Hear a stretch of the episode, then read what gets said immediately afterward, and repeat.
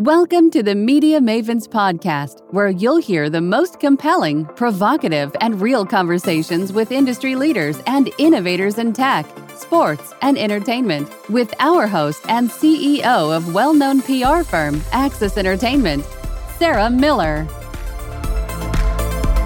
Hi, this is Sarah Miller, CEO of Axis Entertainment and your host of Media Mavens Podcast, here with my co host, Joe Pirates. What's up, Joey?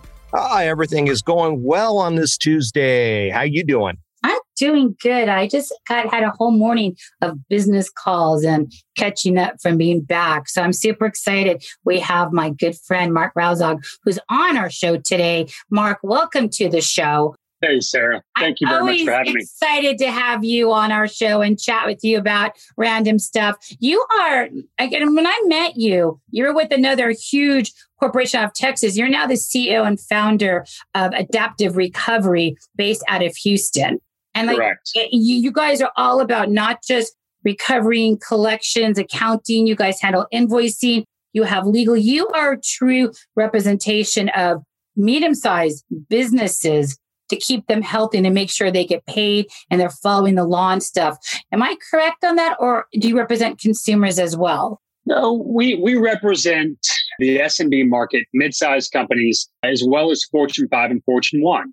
And we are very much industry agnostic, but we do strictly focus on the business to business sector. There's a lot of uh, information out there that companies need to know. There's a lot of information that sometimes they don't have about their customers. So we do offer the recovery piece, but we also offer consulting and we try to be a big source of information for our clients too.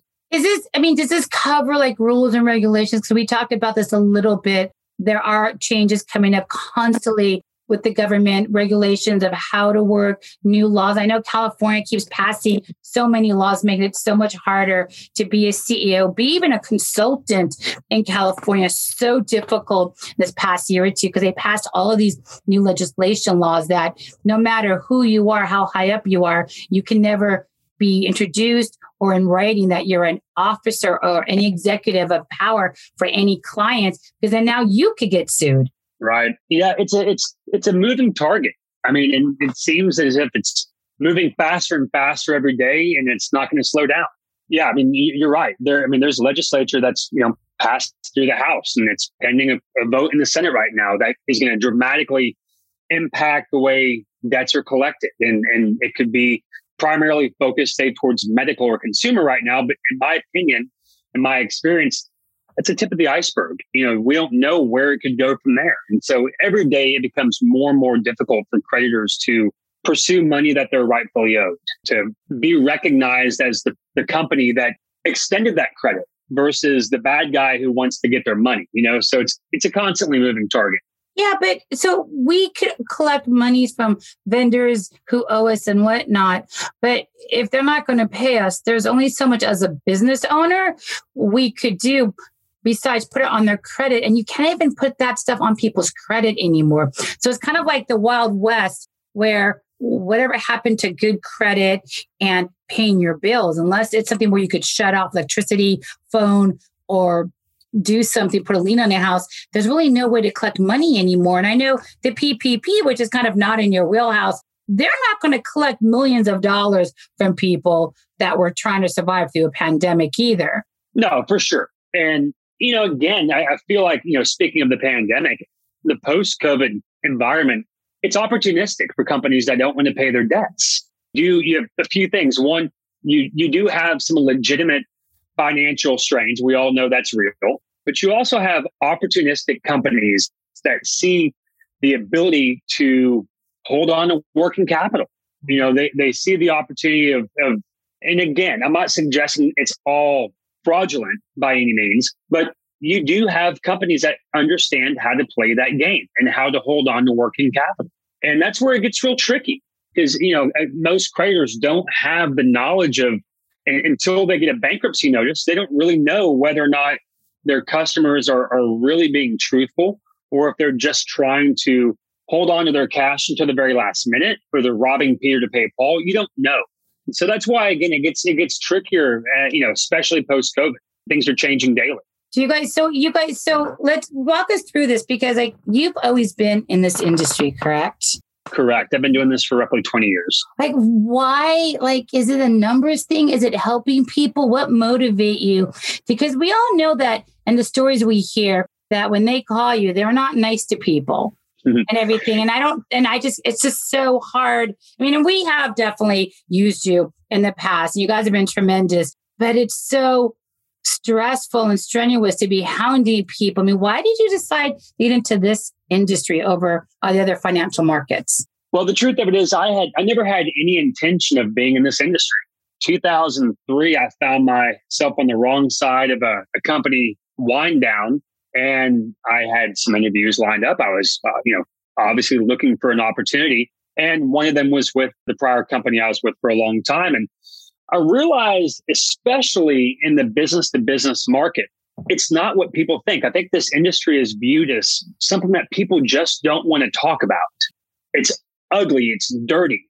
But the reality of it is, it's a hundred percent necessary, you know, and, and people don't like it because they're either a creditor who has to admit they have problems with customers, and that's not fun to acknowledge. That means that somewhere along the lines you gave credit to somebody who doesn't want to pay you or can't pay you, right? So it could be a bad credit decision. Or on the other side of that coin is the debtor company who's not willing. So it's never a fun conversation to have. So therefore, I think a lot of people just steer clear of it.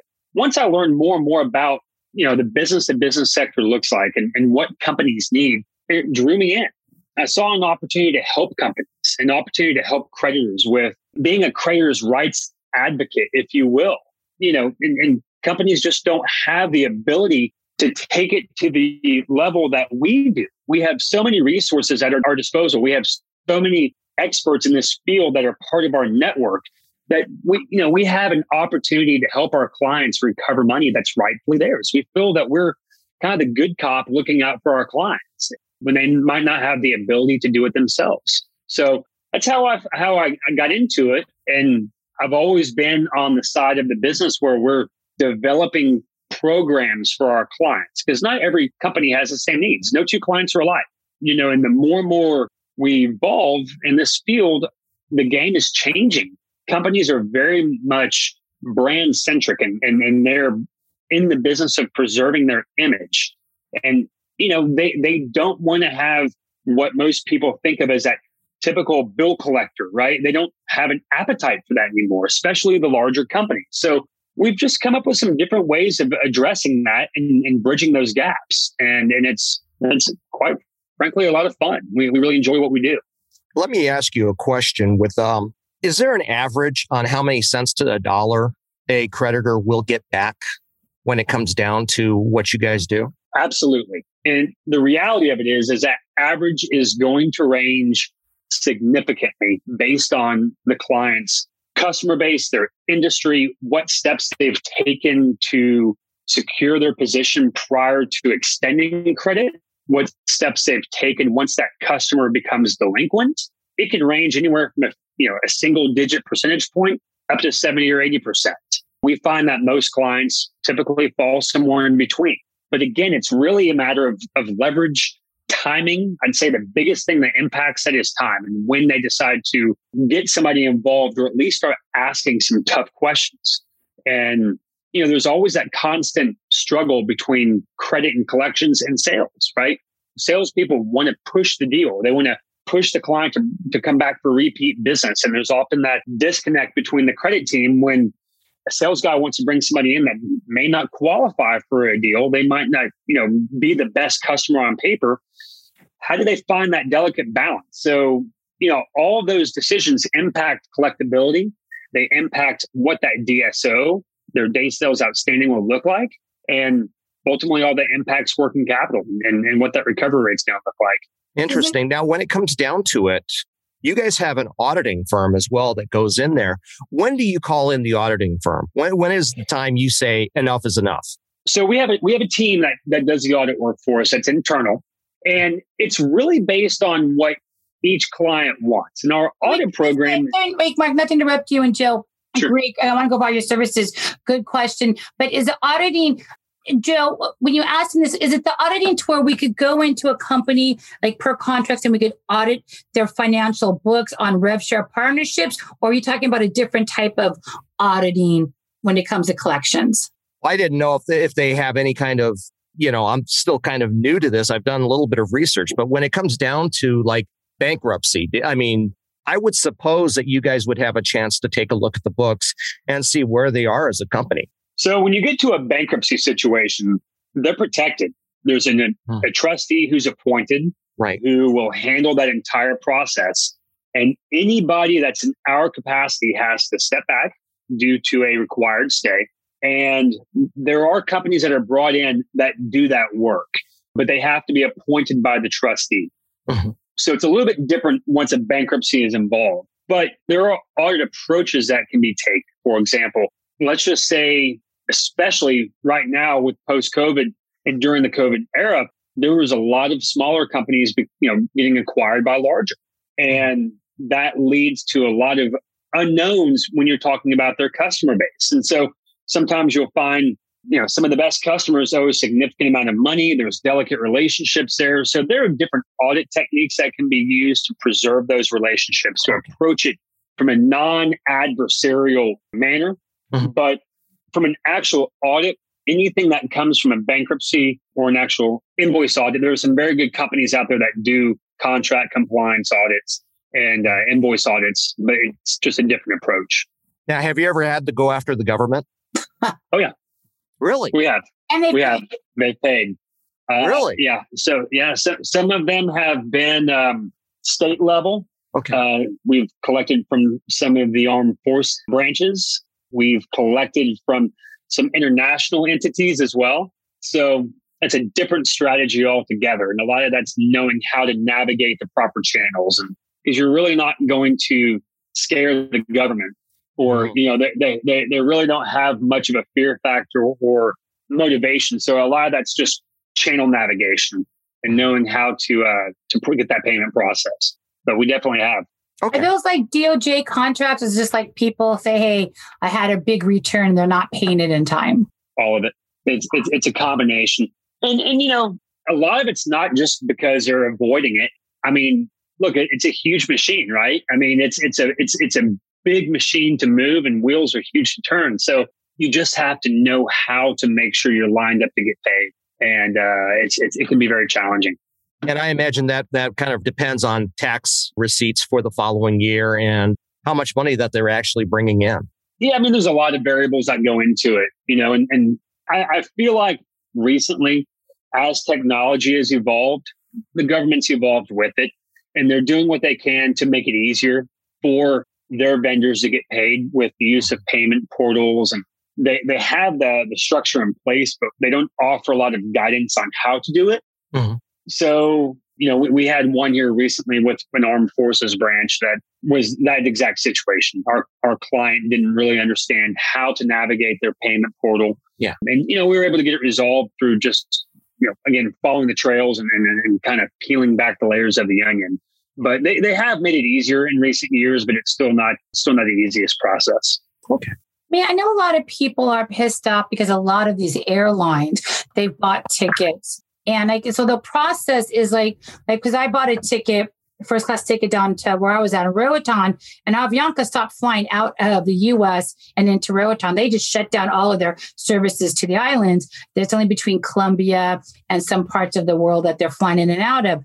So I had to fight for four months and I had to dig in eight hour phone calls. My Spanish sucks on the phone, hang up, dial back, get disconnected, dial back. I mean, I had to get the bank involved. I mean, I went through it was maddening just to get that refund. And I had it first class, fully refundable. Airlines don't, I mean, I think I just got it refunded back like a month ago. But there's people I know that said it's been a year from COVID and that they're still not getting refunds and they are going through so much headache because they're not going to walk away from 1500 or two or three grand. It's the principal. They want that they don't want the credit because they couldn't travel. They want that money back and i just feel like there's such a mass quantity of people in the same boat. They're consumers they're not businesses your market. Right. but they don't know how to go about like kind of treading the waters and the system to get refunds and get money back. And the banks are so overloaded. Just file it in and we'll look at it when we can. So I feel like this is such a critical part of being financially healthy for your business and whatnot. And there's so much out there. People, it's either lack of education or not knowing how to work the system to be able to yeah. get money back. And I think a lot of, I mean, a lot of individual people owe money to vendors. We know that. But I think a lot of big companies who have the money just aren't refunding and they know they need to. They know they should. But if you're a monster company, fuck it. I had tons of attorneys. We're a monster billion dollar company. You're just going to go away. And then our bottom line is going to just increase because we don't have to refund it. I don't think that's fair. And I do think there's got to be some steps people could take so they could just a little bit easy way to collect monies owed versus having to go to an agency because most agencies like you guys only deal with businesses, not the individual. Is that correct? Yeah, and you, yeah, you, you, you bring up an interesting point specific to the airline scenario. We, and, and we do have clients who provide services to airlines. And, and so we have a lot of exposure to the airlines like you're dealing with that were all but shut down during COVID. Yeah. And it's a tough scenario because those companies, the ones that survived, were going to be are going to be your bigger airlines, your mm-hmm. smaller regional airlines. A lot of them are gone. I look at them every day, or they're hanging on for dear life. And that money that unfortunately was paid to them is probably gone by now. And you're right. You can you can get in line. You can ask for a refund. You know, hopefully it happens. But you're right. There's no guarantees, and, and there's not a whole lot of safeguard for those companies in place to, to do it. But yeah, I mean, it does. It gets very difficult to recoup what's rightfully owed. And, you know, and again, the laws are moving in the direction of protecting the debtor individual or the debtor entity. And I, I don't see it getting any easier. Yeah, you guys look at me. I don't know if you I mean you guys are a tremendous firm, and you know I've known you and everything you guys do, and I want to kind of get into the private investigation services and litigation.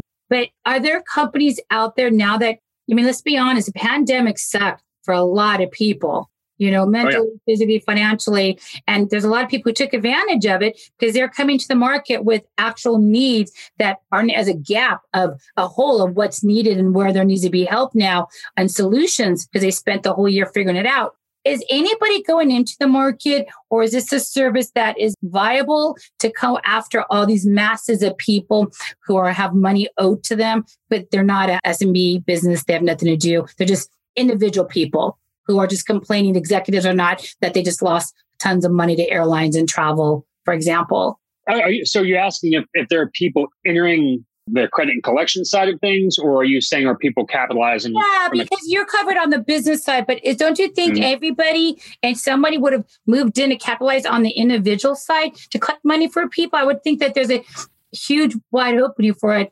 company to one make money because so many people are owed money and it's all companies who owe them. It's not so much right. individuals. Yeah, it's it's hard to say. I mean, there's a huge movement in especially on the consumer side, to move towards automation. So what what you're seeing is that there are some key consumer agencies and business partners out there that, that have been established for a long time.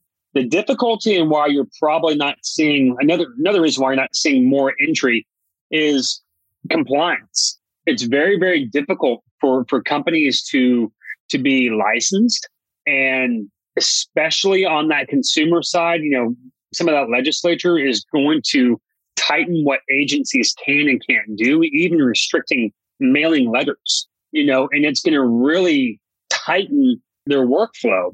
So I, I don't know really if many new uh, consumer shops have opted to jump in at this point in time. I do agree that there's a larger number of debt. I mean, consumer debt alone is over $13 trillion right now. There's a large pie out there, but I, I just think the barrier of entry is, is, is pretty, pretty challenging. Yeah. Interesting. Is there any industry, general industry, that uses your business?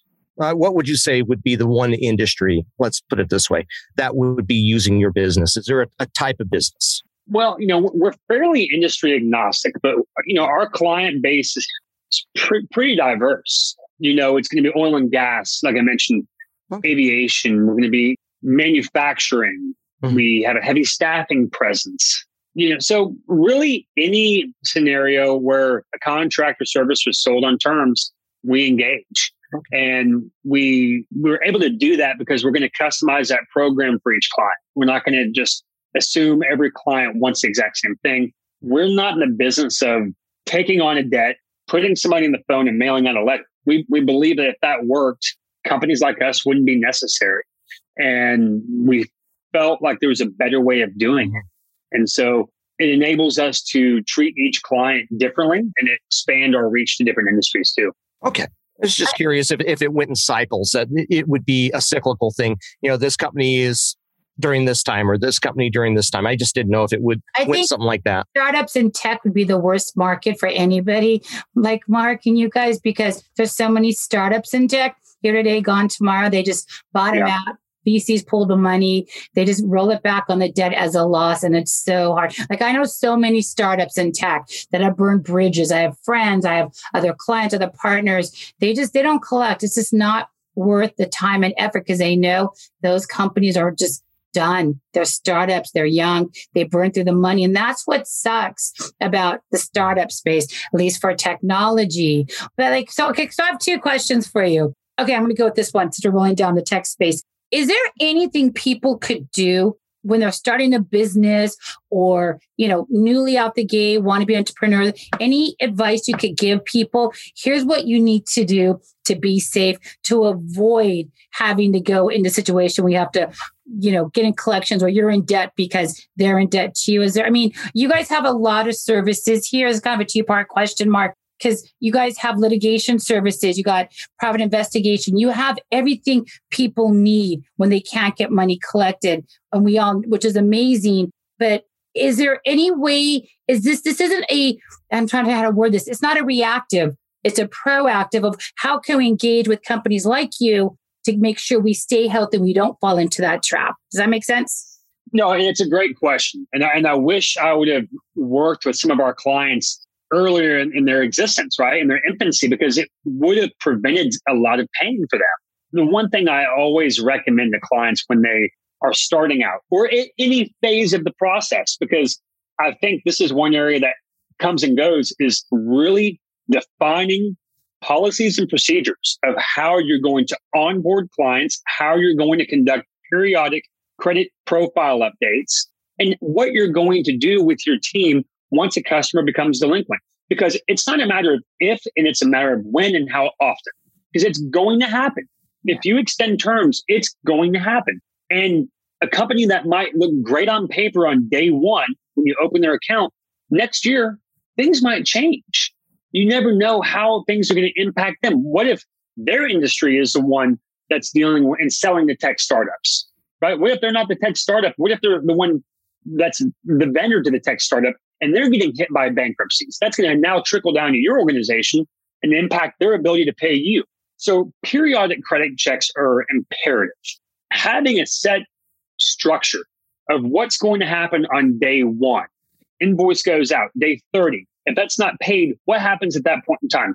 When is a follow up call made? Who's going to make that follow up call? What's going to be said? And what are you going to ask of that customer?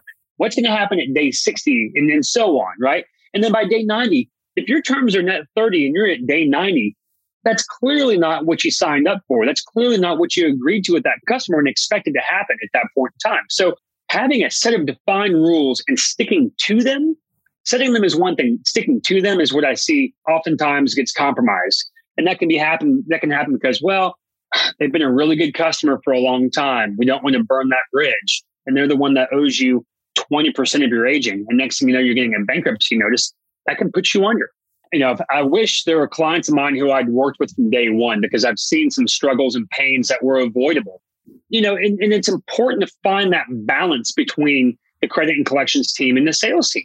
Because look, sales reps are, are, are, are driven towards onboarding customers and they're not trying to bring bad deals to the table, but it sometimes happens. So how are you evaluating a customer once they're on board, right? Oftentimes they look great when they when they fill out that credit application, when they, you know, start that relationship. But a year later, things change. Sarah, you mentioned the tech startups. You know, they might not be that tech startup, but they could be a vendor to that tech startup. And if those companies start falling off, that's going to impact that customer's ability to pay you. So there, there could be a huge trickle down effect that you may not know about until it's too late. So that periodic credit review is, is very, very important. I would also recommend identifying a company that is on the back end that's not just an agency, but you can bounce ideas off of.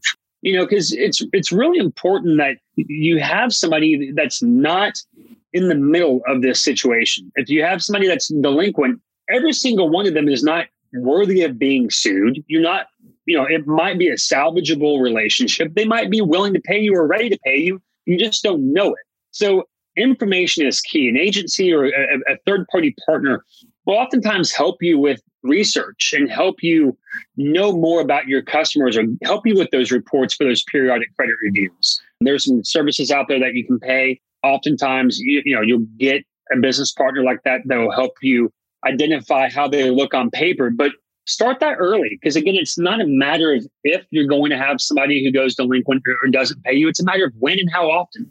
But that's just part of doing business in general. So companies who like start with new clients or they want to make sure they avoid all of that. You're a great company to talk to. For example, if we bring on a new client, hey, investigate the client. Are they financially solvable? Because we, you know, people bring on a lot of people. They don't really know where they are financially. And I know so many great executives and consultants and high up people who just, they've gone screwed. They, you know, hey, the CEO said, we're solid. We got this. We're financially stable. But then six, nine months, they're fighting to get paid. And I think in the very beginning stages, you guys are great to go into any new clients because a lot of small companies don't want to call in five days, email in six days. Where's the bill? Or they may want to say, Hey, we want to do a retainer up front because we don't, you don't have great credit. And I think that whole area is where I think it's great to call you guys to start from the beginning. So it is a smooth relationship and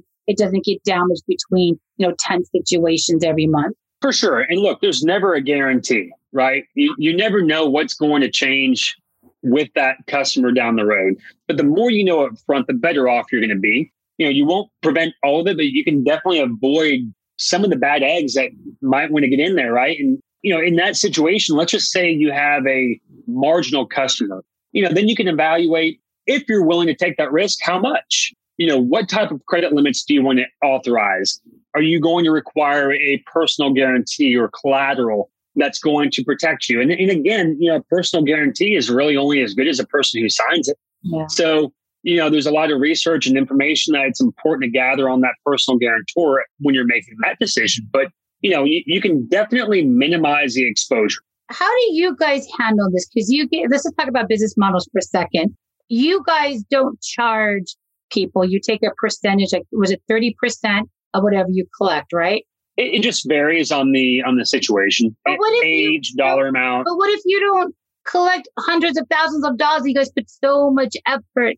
That's still a loss for you guys. We're good at what we do, and we believe that the communication piece with our client is, is pretty important because we do recognize we're not going to collect everything that we we touch. Our team, we're everybody's compensated based on how well they do for our clients. So if they get to a point that they recognize as a dead end, we unfortunately are not going to always deliver good news. We're going to have that conversation with our clients and tell them, here's what's going on. It's not going to get collected, and here's why.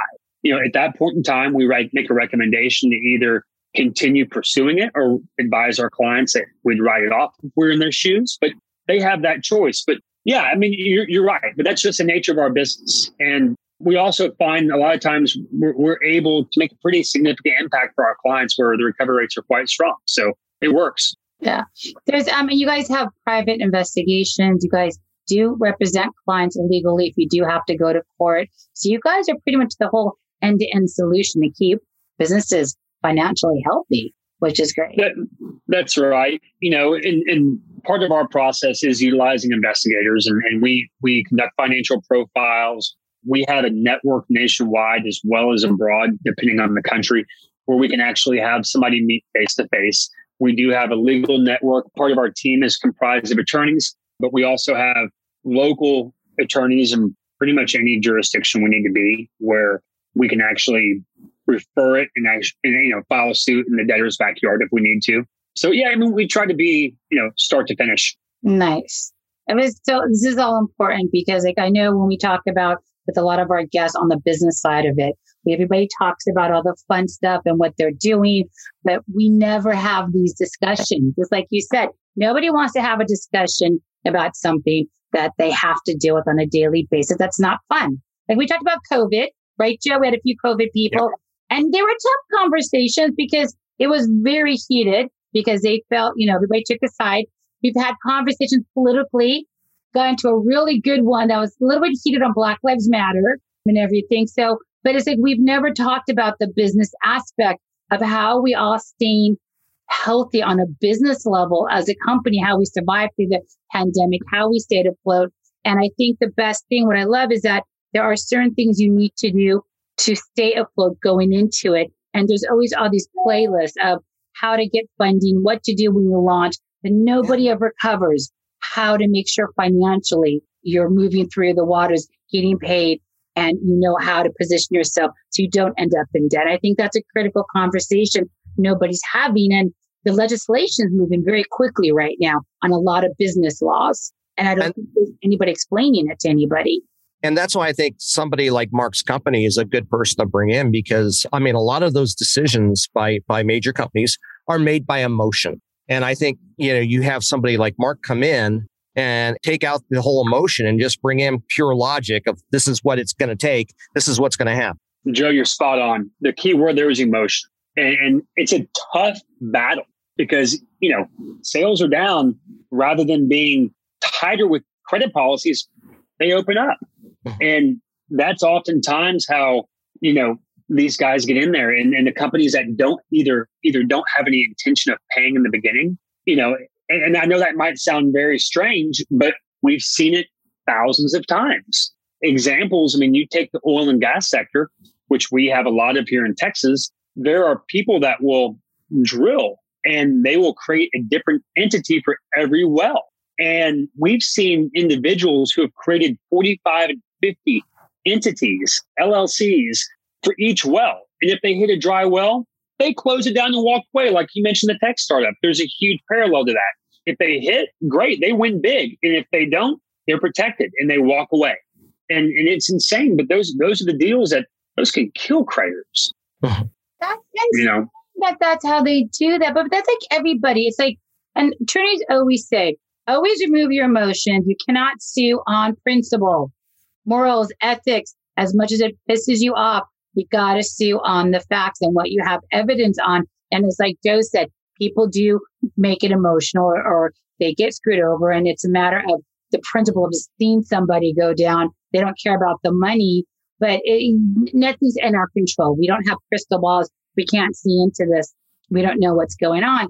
I would assume banks, universities, Joe, and like yeah. government companies are the least people anybody would not pay or screw over. But I, I that would be my guess. I mean, the the fact is, is that you're going to be, you know, you're fighting against Goliath at that point. But what if you have a student loan? I mean, like a lot of kids aren't paying their student loans. The university have to now call an agency to go after the student loans. Well, I'm sure that there are plenty of other companies out there that'll that are specializing in that, especially now. Uh, would would that be right, Mark? There, there are, but you know, that's an area where there's a lot of reform coming, right? I mean, there's a lot of student loan forgiveness and areas where it's becoming more and more difficult to for the universities to get paid. So, yeah, I mean, that that is true, but you know, the key there, like you said, the emotion. We have clients that we've had to recommend you. You are correct that you are owed this money you are rightfully owed this money. I understand you want to litigate, but one, we're looking right now, there's such a backlog in the court system as it is. And the company that owes you money, they don't have any assets. They don't have an open bank account. You, you're going to go get a judgment and you are going to get the satisfaction of a piece of paper saying that you were right when you already knew you were right. And now you've hired an attorney and now all you're going to get stuck with is that paper. You can't put that in the bank. And so the emotion has to be removed.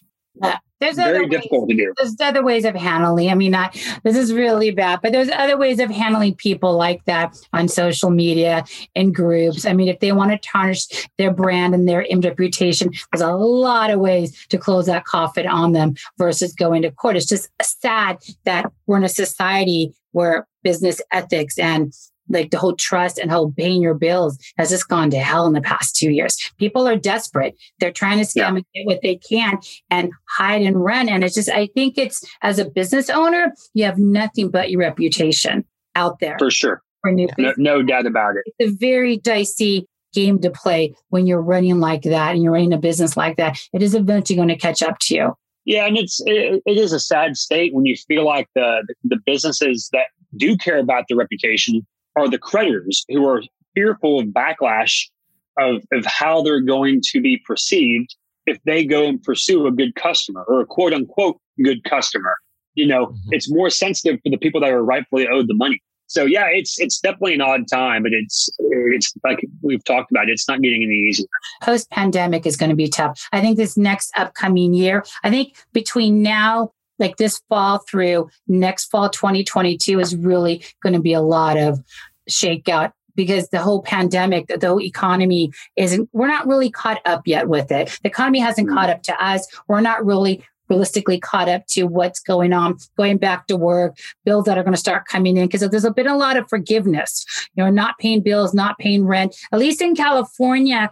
And wait, Arizona is not a rental state, right, Joe? We mean not a rental like, like wait, so, so California is a, um, I mean, New York are rent control and they oh, forgave no. any electricity bills, any gas bills. Right. You'd have to pay it for almost a year. They could not shut you off. They had to figure out how to collect that back. So I think people kind of had this I hate to say free ride and all the EDD scandals and stuff in California. It's just going to be a mess to like figure out what and who owes what without sending more homeless people out there because they're being kicked out and stuff. So I just feel like this is a really bad thing to say, but I feel like the whole debt industry is just going to shift dramatically over the next year because I don't think any of that's going to be collected. But then new ones coming up, there's no excuse. You can't blame it on COVID. You can't blame it on a pandemic. So I just think I don't know where this is going to shake out in the economy with bill paying and recovery and where anybody falls on this on the spectrum of uh, debt recovery. Mark, I mean, do you have any parting thoughts on where you think we're going to end up? Well, I, I think you're you're bringing up some very good points, and I mean, I've seen this from when everything collapsed in 2007, 2008. You have people that no matter what will always find a reason to justify non-payment. Good economy, bad economy, it doesn't matter. You're going to have individuals and organizations that are going to find a reason to either justify for opportunity's sake, for working capital, or they don't have it. So, yeah, I think post pandemic, I, I do think it's going to increase. I think the debt is going to continue to trickle up. Hmm. But I also believe that a lot of that debt's not going to be recoverable or not going to be simply recovered. There, there's been some conditioning that's happened in the marketplace, and there's some comfort that's been developed where like you said, people haven't had to pay some of their obligations. So I think there's going to be some comfort of, or an inability, if you will, as well, where they are not able to pay that debt. So yeah, I, I think it's going to be an interesting time ahead of us for sure.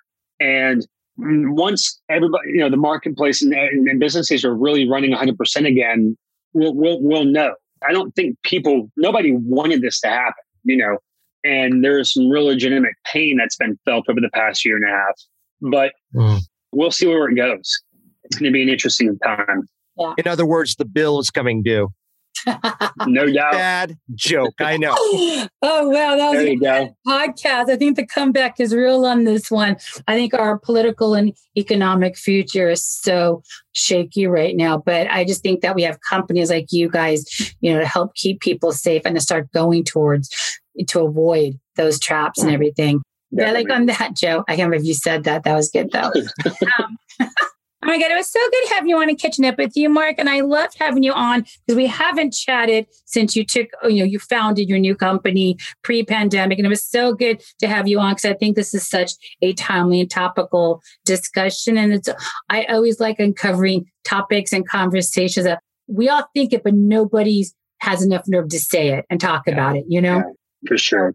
No, I'm, I'm, I'm glad you guys had me on. It was great talking with you. I appreciate the opportunity to to talk about it. And uh, where hopefully we provide some value. I mean, obviously, you know, the podcast is all about the businesses and executives. Where can people find you to go for, you know, as credit, consolidation, recovery, legal, PR work? Where can they go find you guys? Sure. Yeah. Our, our website is adaptiverecovery.com. Our, our phone number is 832 653 9858. If there's anything we can do, we'd love to extend a, a consultation and uh, have a conversation. Wow, nobody's given us their number live before, Joe. Yeah, I know that's the first time, but I, I would I would encourage people. I would seriously encourage people. I mean, to to give a call and and because you're not going to kick the can down the road very far when it comes yeah. down to a lot of these companies. Yeah. Yeah. No, and that's what it's all about. And it goes back to what we talked about with that advice. Ask questions early and often. You know, it, it never hurts to have a conversation. You might find out you have nothing to worry about you might find that, that there is, you know, so it's always worth asking. Yeah.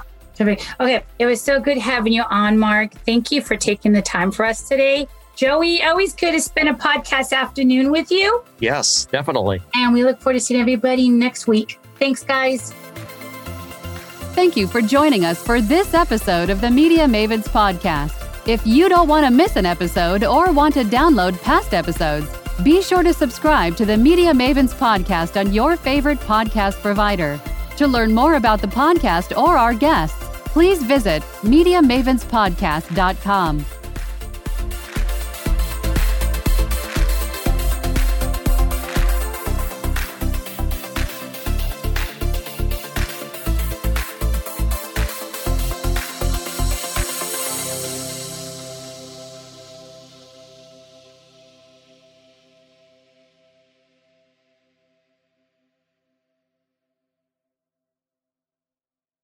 This podcast is a part of the C Suite Radio Network.